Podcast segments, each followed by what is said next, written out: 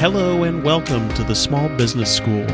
My name is Craig Staley, 20 year retail veteran, e commerce practitioner, and entrepreneur. Each week, I will interview a new small business owner that we can learn from to take our businesses to the next level.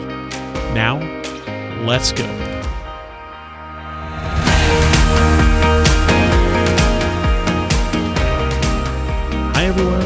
Episode two of the Small Business School. My guest today is Vince Coleman, a leather maker and owner of Coleman's Haberdashery in Steamboat Springs, Colorado. In today's episode, Vince talks about how he turned a hobby into a business that turned a profit in its very first year.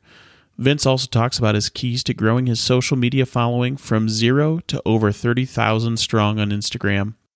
All of that, along with many other great thoughts and tips for small business owners, let's get right to the discussion. All right, I'd like to welcome my guest today, Vince Coleman from Coleman's Haberdashery. The first question I've got to ask Vince, what is a haberdashery? It's a great question, Craig. Um, a haberdashery actually depends on on where you're from in the world. Here in the United States, it's known as a men's clothier, an accessorizer, and can also be used as in old Western terms, uh, a sundry shop, if you will.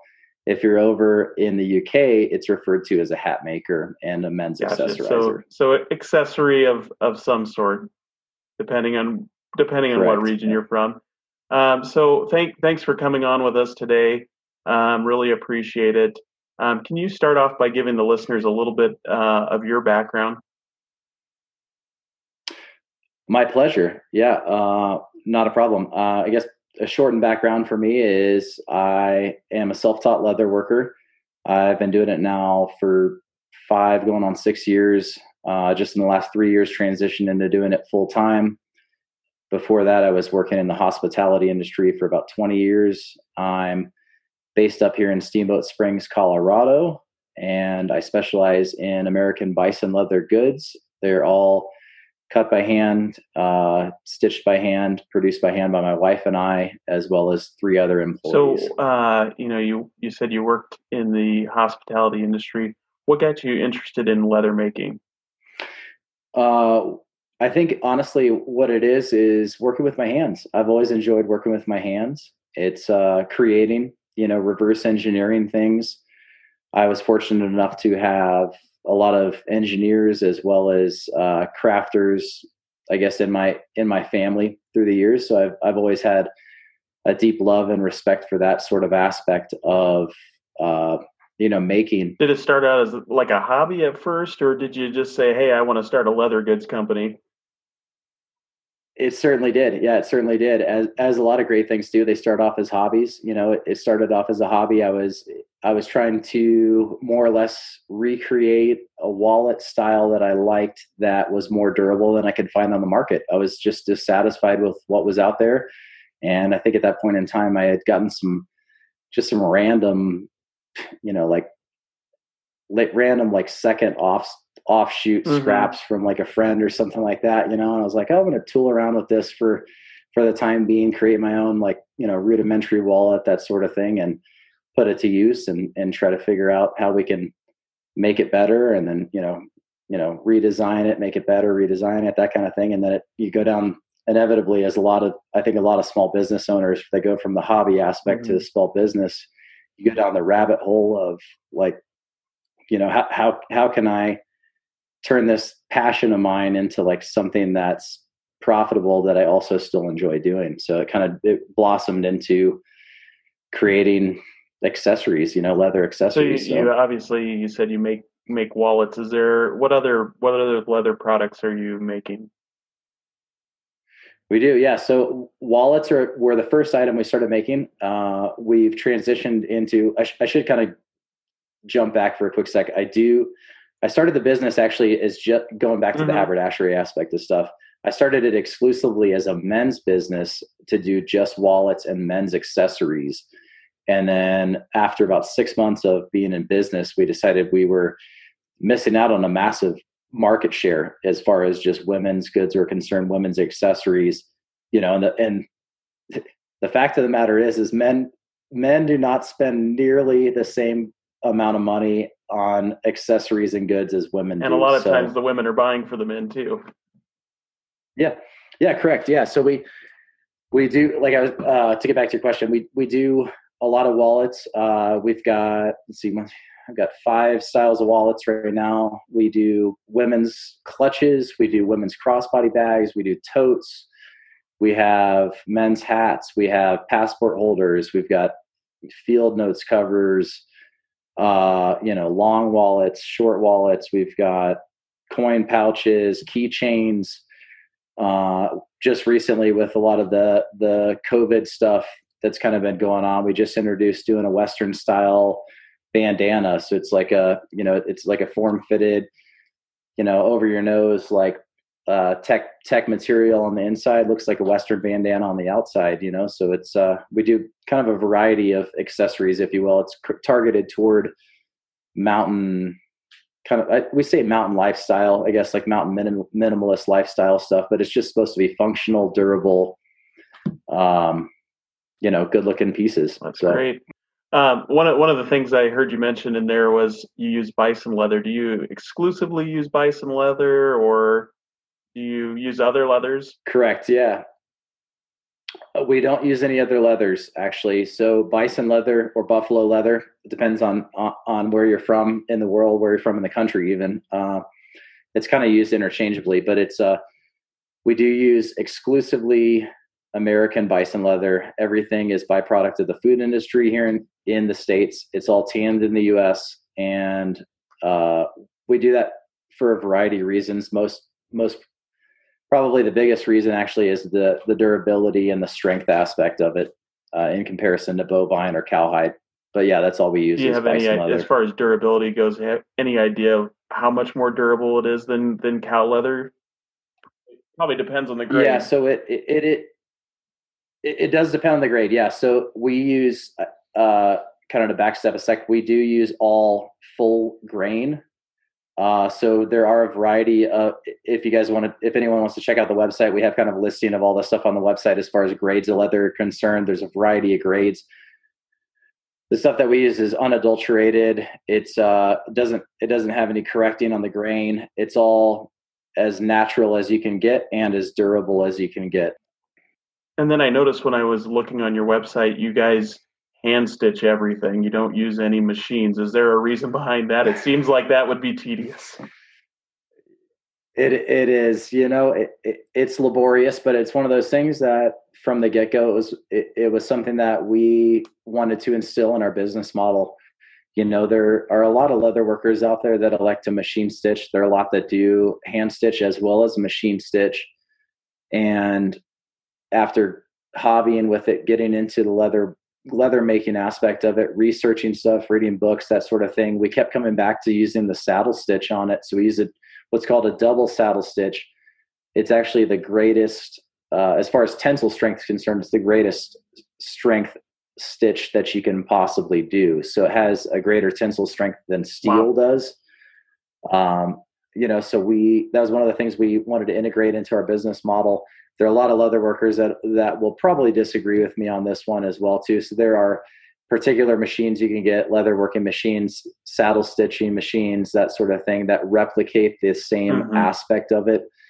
Um, and, and honestly, it's one of those things too that we feel being American Bison, being American made, being an American small business, we wanted to really hit it home with having something that was handmade. You know, it's not I'd say we do as great of a job as we can hand stitching stuff. We also back the hand stitching with a lifetime guarantee on all of our products.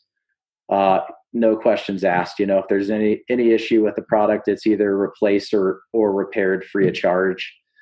Um, that being said, you know, it's it's I like the characteristic aspect of it as well too. So not just the durability, but just having something that's made by hand and cra- crafted by hand with love mm-hmm. with intent you know? It, it's it kind of really hits it home for us you know? And that's one of the things that it's like i said it's we keep that as one of our core values as far as the business is concerned and continuing to hand stitch everything.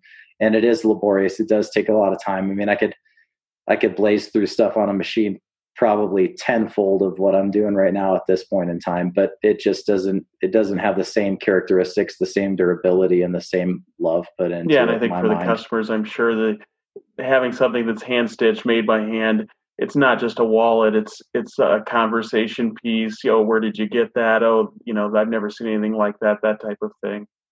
You're right. You're right. You're totally right. You know, and that's and kind of going back to touching back on the bison aspect of it too with using full grain leather. So because that specific style of leather is unadulterated like it's not corrected as far as the grain's concerned uh, it does we we do incorporate the range marks and the scars in the wallet you know? So it's one of those things that like uh you know i can say i cut a number of wallets out of a particular mm-hmm. hide. Each particular wallet even though it's out of that specific hide in that specific color is going to be unique to the next one because it does have unique characteristics and I don't I don't like to use flaws. I think it's just characteristics really because it's like truthfully like with the scarring aspect of it where the scars are on the actual leather, it's the way skin heals, it's actually more durable oh, really? in that respect where the scar is than it would be if it were just like an uh unblemished if you will. How do you develop your designs when you sit down to design a new a new piece? That's uh that's that's a great question actually. We go through a series of of kind of trial and error. You know, I usually I I, usually brainstorm kind of what we want to do. You know, it's like we're like I was telling you, we're up in Steamboat Springs, Colorado. We, my wife and I, both lead pretty active outdoor lives. You know, we're outside a lot. We're always looking for something that's functional looking for something that's durable uh, and can kind of re- potentially replace other product that's out there on the market. And I think that's the biggest driving factor for us. You know, is finding something that's functional, durable, and something that we would be proud to have in our whatever it is in our purse, in our back pocket, in our front pocket, our ski coat, our jersey pocket, whatever. You know, I think that's that's kind of the initial aspect of it is like figure out figuring out something that um you know maybe the customers or or guests and stuff like that aren't necessarily you know they, they don't necessarily know they mm-hmm. need it quite at that point or want it but it, it fits like what what they're trying to do. And then we go through a series of like kind of r&d you know we usually test something out like anywhere from like 8 to like 15 different variations of you know is this functional enough? Is this the right size? Is this durable enough? Does this have the right closure? Does it have the right snap on it in in the right placement? You know like that sort of thing. You guys and just then, test um, it out by using it yourselves, give it to family and friends, or yeah, yeah, yeah, yeah, yeah. Just just the two of us, you know. Unless it's something else, I'm I'm I'm testing out. Uh, if I'm testing another product at the same time, I'll usually give some to a friend, you know, and say, hey, like run this thing. Run this thing through the ringer. Like, let me know what's going on with it. Do I need to change this? Do I need to put mm-hmm. another stitch here? Do I need to change this snap? Do I need to, you know, adjust it accordingly? Like, probably just on just a lot smaller capacity, I guess. So, uh, business wise, uh, like a lot of like the R and D departments would do with like, you know, whatever Patagonia mm-hmm. or Arc'teryx or like something to that, you know, REI, that kind of thing. So, so I, I noticed that you sell on a variety of channels. I, you've got a, a website, direct consumer there. Um, you've got a storefront. You yep. have an Etsy marketplace. Um, I think you told me you you even do some wholesale. Um, how did you kind of grow into those different channels? Um, you know, why did you choose those channels? That's a great question too. Uh, you know, I think part of it is organic. You know, part of it is just finding the brand identity, finding things that fit well with your brand. You know, I, like I said, I, I started off initially trying to do men's stuff. We transitioned into doing women's stuff as well as men's stuff, and it's kind of transitioned into more unisex at this point we get a lot of people that do private label stuff you know so there's a variety of companies around the us that we do private label for. Uh, probably one of the most recognizable a lot of people i think on the on this podcast at least would recognize is jackson hole resorts. Uh, we do some stuff for those folks as well. We're we're super pleased to get in with them this last winter season. We're looking forward to hopefully a busy summer season as well you know and you know, so we kind of have about four irons in the fire at this point in time. And with my goal, I guess, with the business initially was to have more online presence, you know, have more of that, uh, you know, say like direct to consumer, mm-hmm. I guess, aspect of it, if you will. You know, and I think it's part of just kind of like uh, navigating the growth of your business organically to a certain capacity, but it's also uh, being willing to change. You know, it's like being willing to compromise for the interim of, you know, so like like you're saying, like we do like you know farmers markets, we've got wholesale stuff. Like so, I'd say that kind of our four, more or less like our four streams of income. So we have the farmers market, which we travel quite a, or I say farmers market, like markets, mm-hmm. if you will. Uh, kind of around the state of Colorado, New Mexico, Texas, Colorado, um, Wyoming, rather. We, we travel like quite a bit in the summer months for that sort of thing.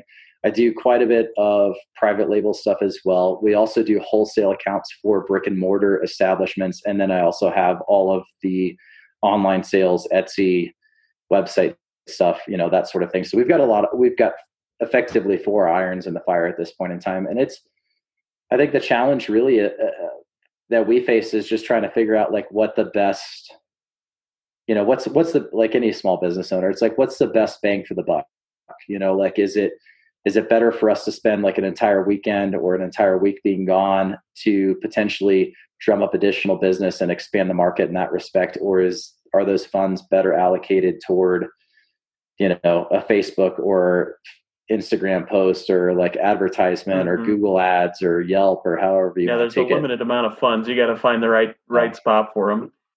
What percentage of um, your your revenue comes through each channel? Would you say, if you don't mind me asking?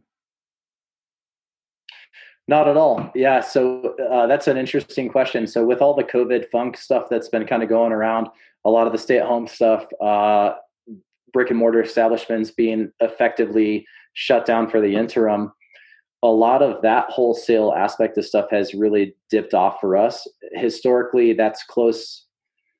You know, I'd say that's in like the ballpark of like 35% ish. Like, you know, I'd say it's like somewhere in somewhere in that range. Um, you know, as far as online sales at, at this until the last six weeks, rather, I'd say that online sales aspect of stuff uh, for our annual sales is probably the smallest percentage. So it's probably closer to like 20, mm-hmm. 25%, something like that. You know, I'd say like a uh, October, November, December, January, February are, are usually like our big, like pretty kind of the holiday season.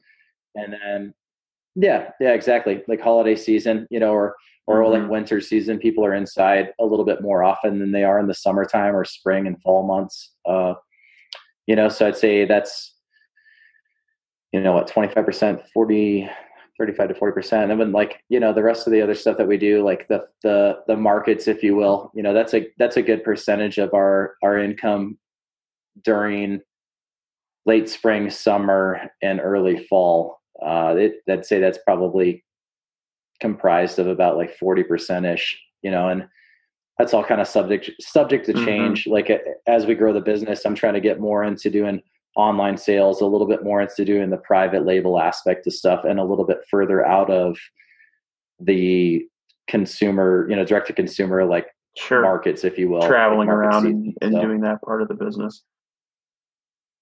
Yeah, it's it's a lot, man. It's a lot to be on the road for you know and, half and the year. You have three other irons in the fire trying to manage while you're on the road.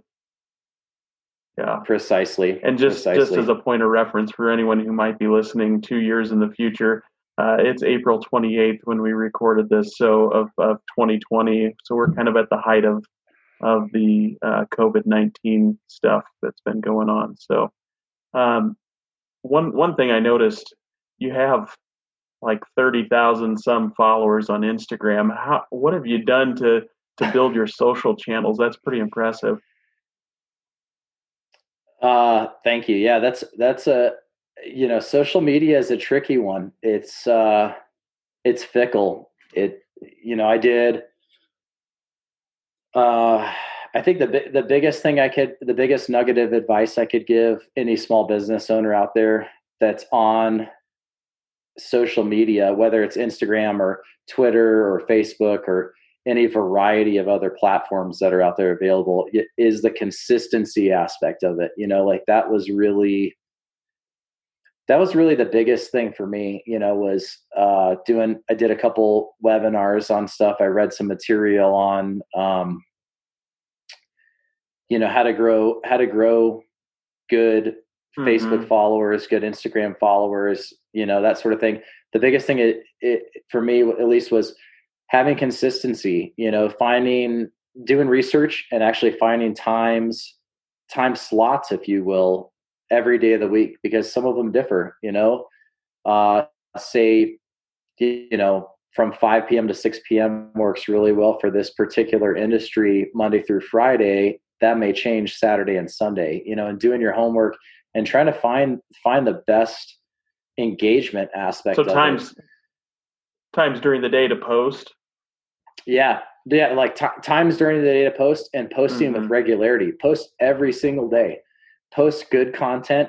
Post every single day. Have continuity with your content as well as also having links to other stuff that people mm-hmm. are interested in and in, on top of that engaging in other folks that are other small business owners as well as you know stuff that you're in, in tune with you know so like hypothetically with like you know with our leather stuff it's like we we follow the red wing boot stuff you know i follow a variety of other leather workers that are out there uh you know like it, it's an awesome platform honestly to see a huge, like a worldwide range of stuff that's uh, readily available at our fingertips, you know, and I think people underutilize the social media aspect of it, in particular Instagram. A lot of people just flip through stuff super quick, you know, mm-hmm. like things, that kind of thing. But yeah, comment on stuff, you know, engage with them, private message people, say, hey man, this is super rad. Like how how can I get how can I bring it to the next level with you? Like, is there a way we could do like a live feed with you? Is there a way I can introduce your product into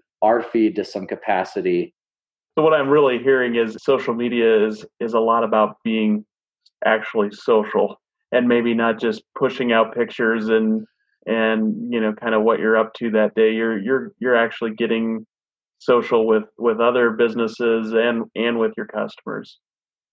You're right. You're totally right. Yeah, it's uh as challenging as, as challenging as it may be with uh, you know your spouses. It's one of those things that you, I look at it in terms of chalking it up to growing mm-hmm. the small business, you know, because there's no better platform than, you know, the social media. So uh, I, I just say Facebook and Instagram because those are like the two biggest, you know, a lot of, there's a lot of people that use Twitter as well. There's kind of a resurgence with Twitter stuff right now.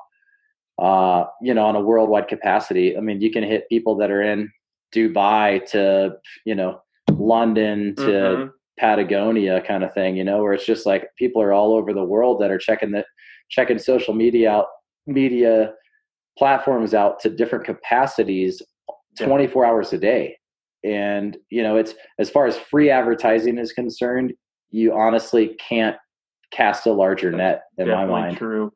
Um, are there any tools that you would recommend to other small business owners that you've found particularly helpful in your business?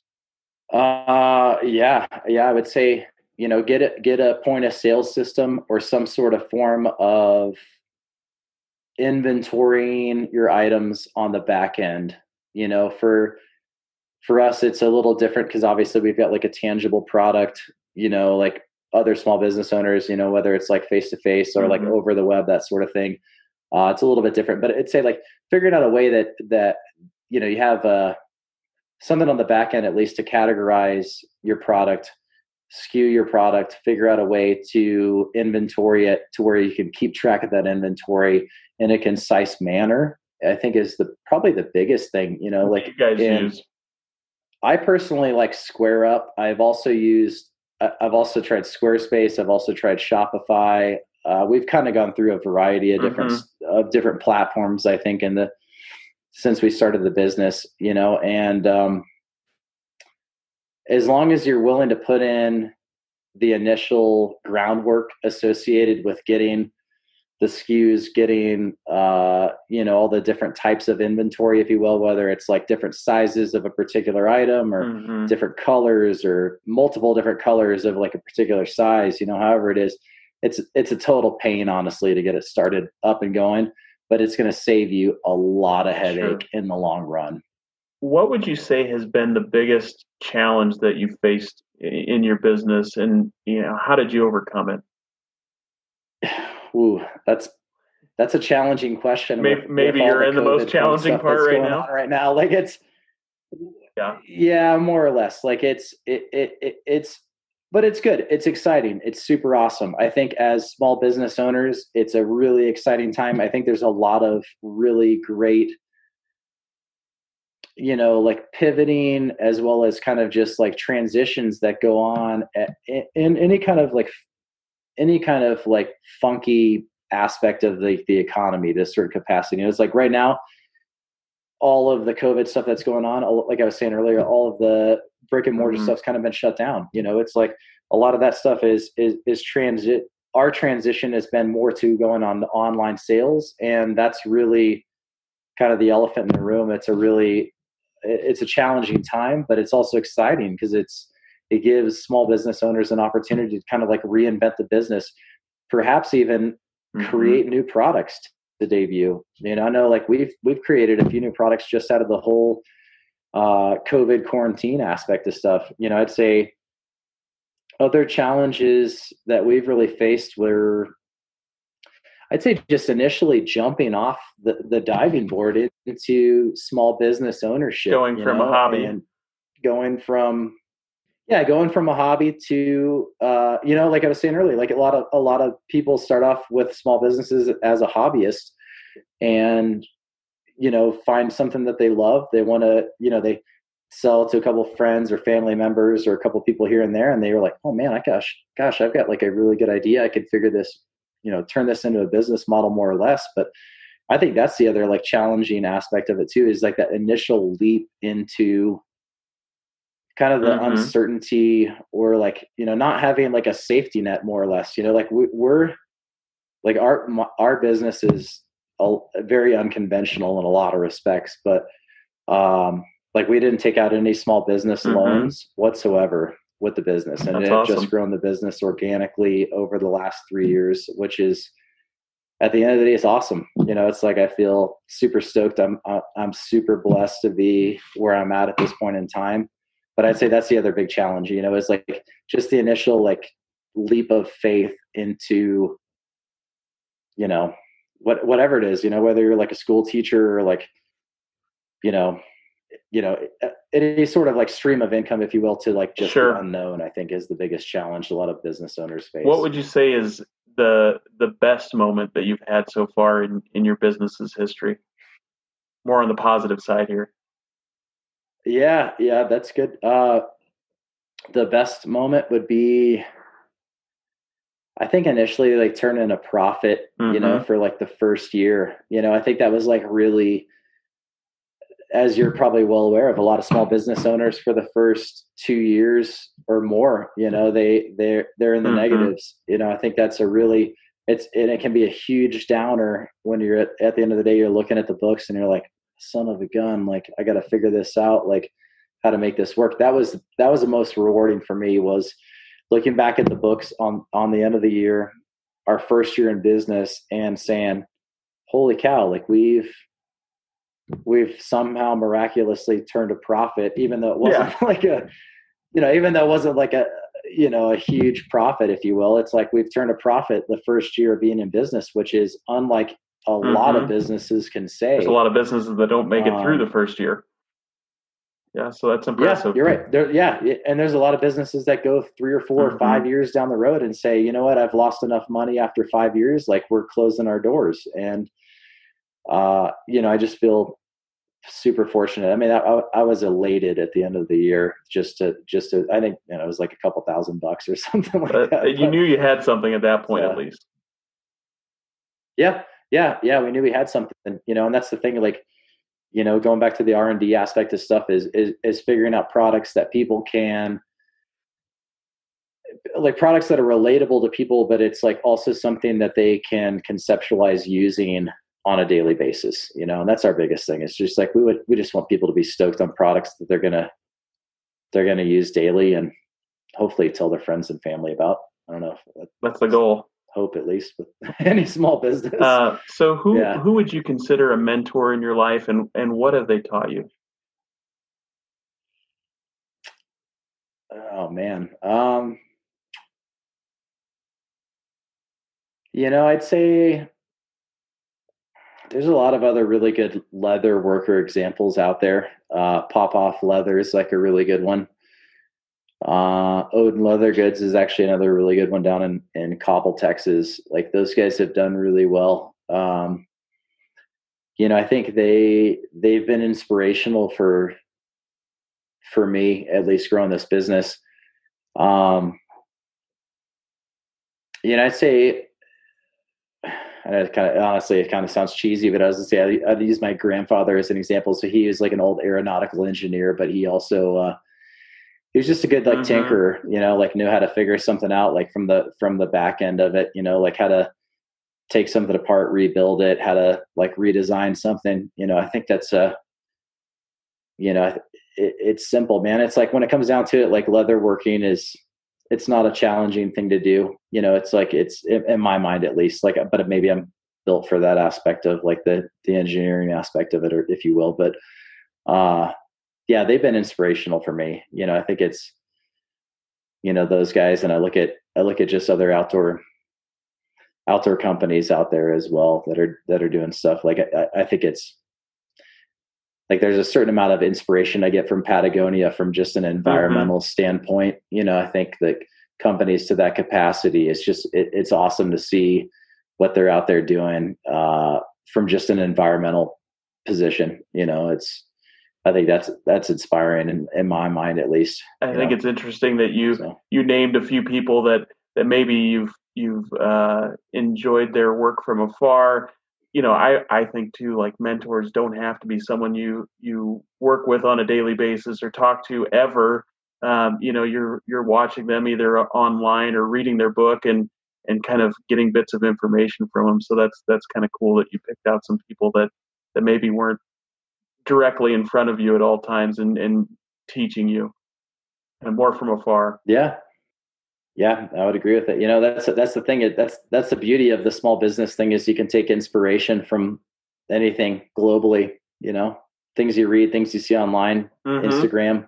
uh, if you could get in a time machine today and go back to the day that you decided to to launch your business and start doing leather making uh, for a living, what would you, what piece of advice would you give your past self?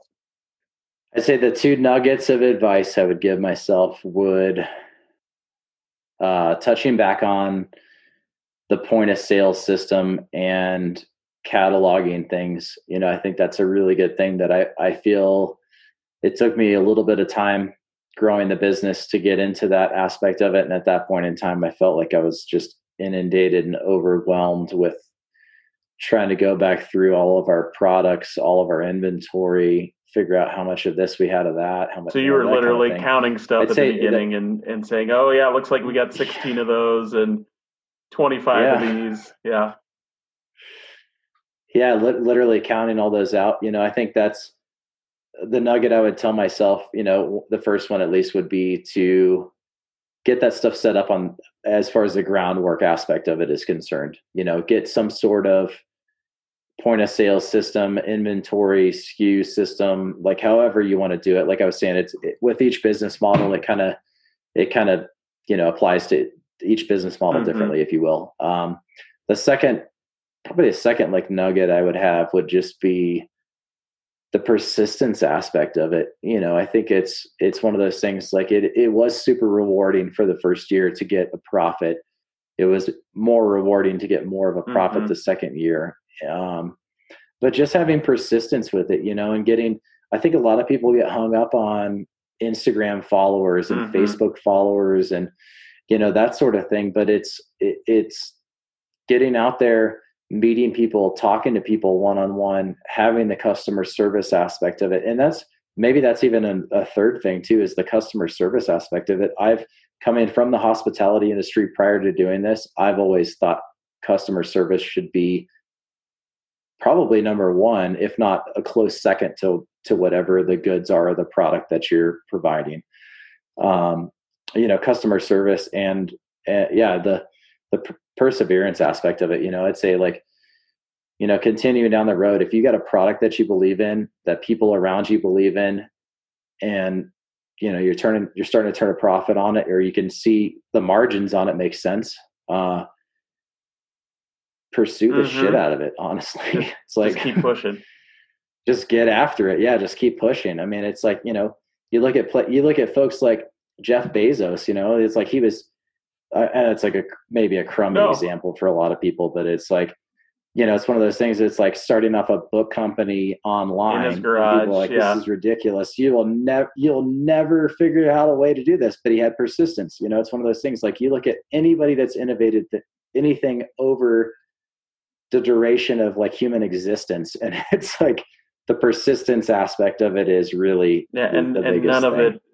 Uh, most people's success doesn't come overnight either. You know, I mean, Jeff Bezos started in what 1997. Yeah and yeah, now it's yeah. it's one of the or the biggest company or retail organization in the world, but that didn't happen in five years. Yeah, yeah, no doubt because of yeah. persistence. You know. Uh, so, so last little thing here. Uh, where can our listeners find out more about your business? Oh yeah, so if uh, I guess first and foremost, it'd probably be Instagram. If you guys want to follow What's us on handle? Instagram, we are. Uh, my handle is Steamboat underscore leather. So it's Steamboat Leather with a little underscore under Steamboat and Leather. Um, the website is Coleman's Hab, which is spelled C O L E M A N S H A B as in boy dot com. Um, you know, you can always reach out to us as well with the email too, which is Coleman's Haberdashery. I know it's a long one. Uh, so it's a C O L E M A N S H A B as in boy E R D A S H E R Y at gmail.com. Perfect. And I'll make, uh, oh, but I also, ahead. I have that stuff. I was just going to say, I have that stuff listed on the, on the, uh, excuse me. I guess I do have it listed on Facebook as well. I have it face on Facebook, Instagram, as well as on the website too, as far as the contact. And I'll make sure to link it in the, uh, the, the show notes too, so that if yeah. they, if they want to find it on the, the podcast, it'll be right in there for them as well. So I really appreciate you uh, spending some time with me today. A lot of great information, I think. Thank you very much, Vince. Yeah, my pleasure, Craig. Thank you very much for the time. I certainly hope uh, this helps out any of the small business owners and listeners out there as well, too. You know, I think it's uh, the biggest thing at this point in time, going back to the COVID stuff, is just having the support aspect of other small business owners and other hopefully like-minded people. So well, I appreciate it. Thanks, Vince. My pleasure. Yeah, thank you, Craig. That was a great talk with Vince. A few things stood out to me.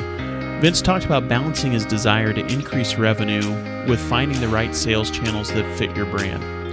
Sure, Amazon and eBay do have a ton of traffic, but if they contradict your brand promise or there's an online channel that just fits it better, sometimes you have to choose where to place your focus because there's only so many hours in the day. I also love Vince's attitude about the COVID 19 pandemic.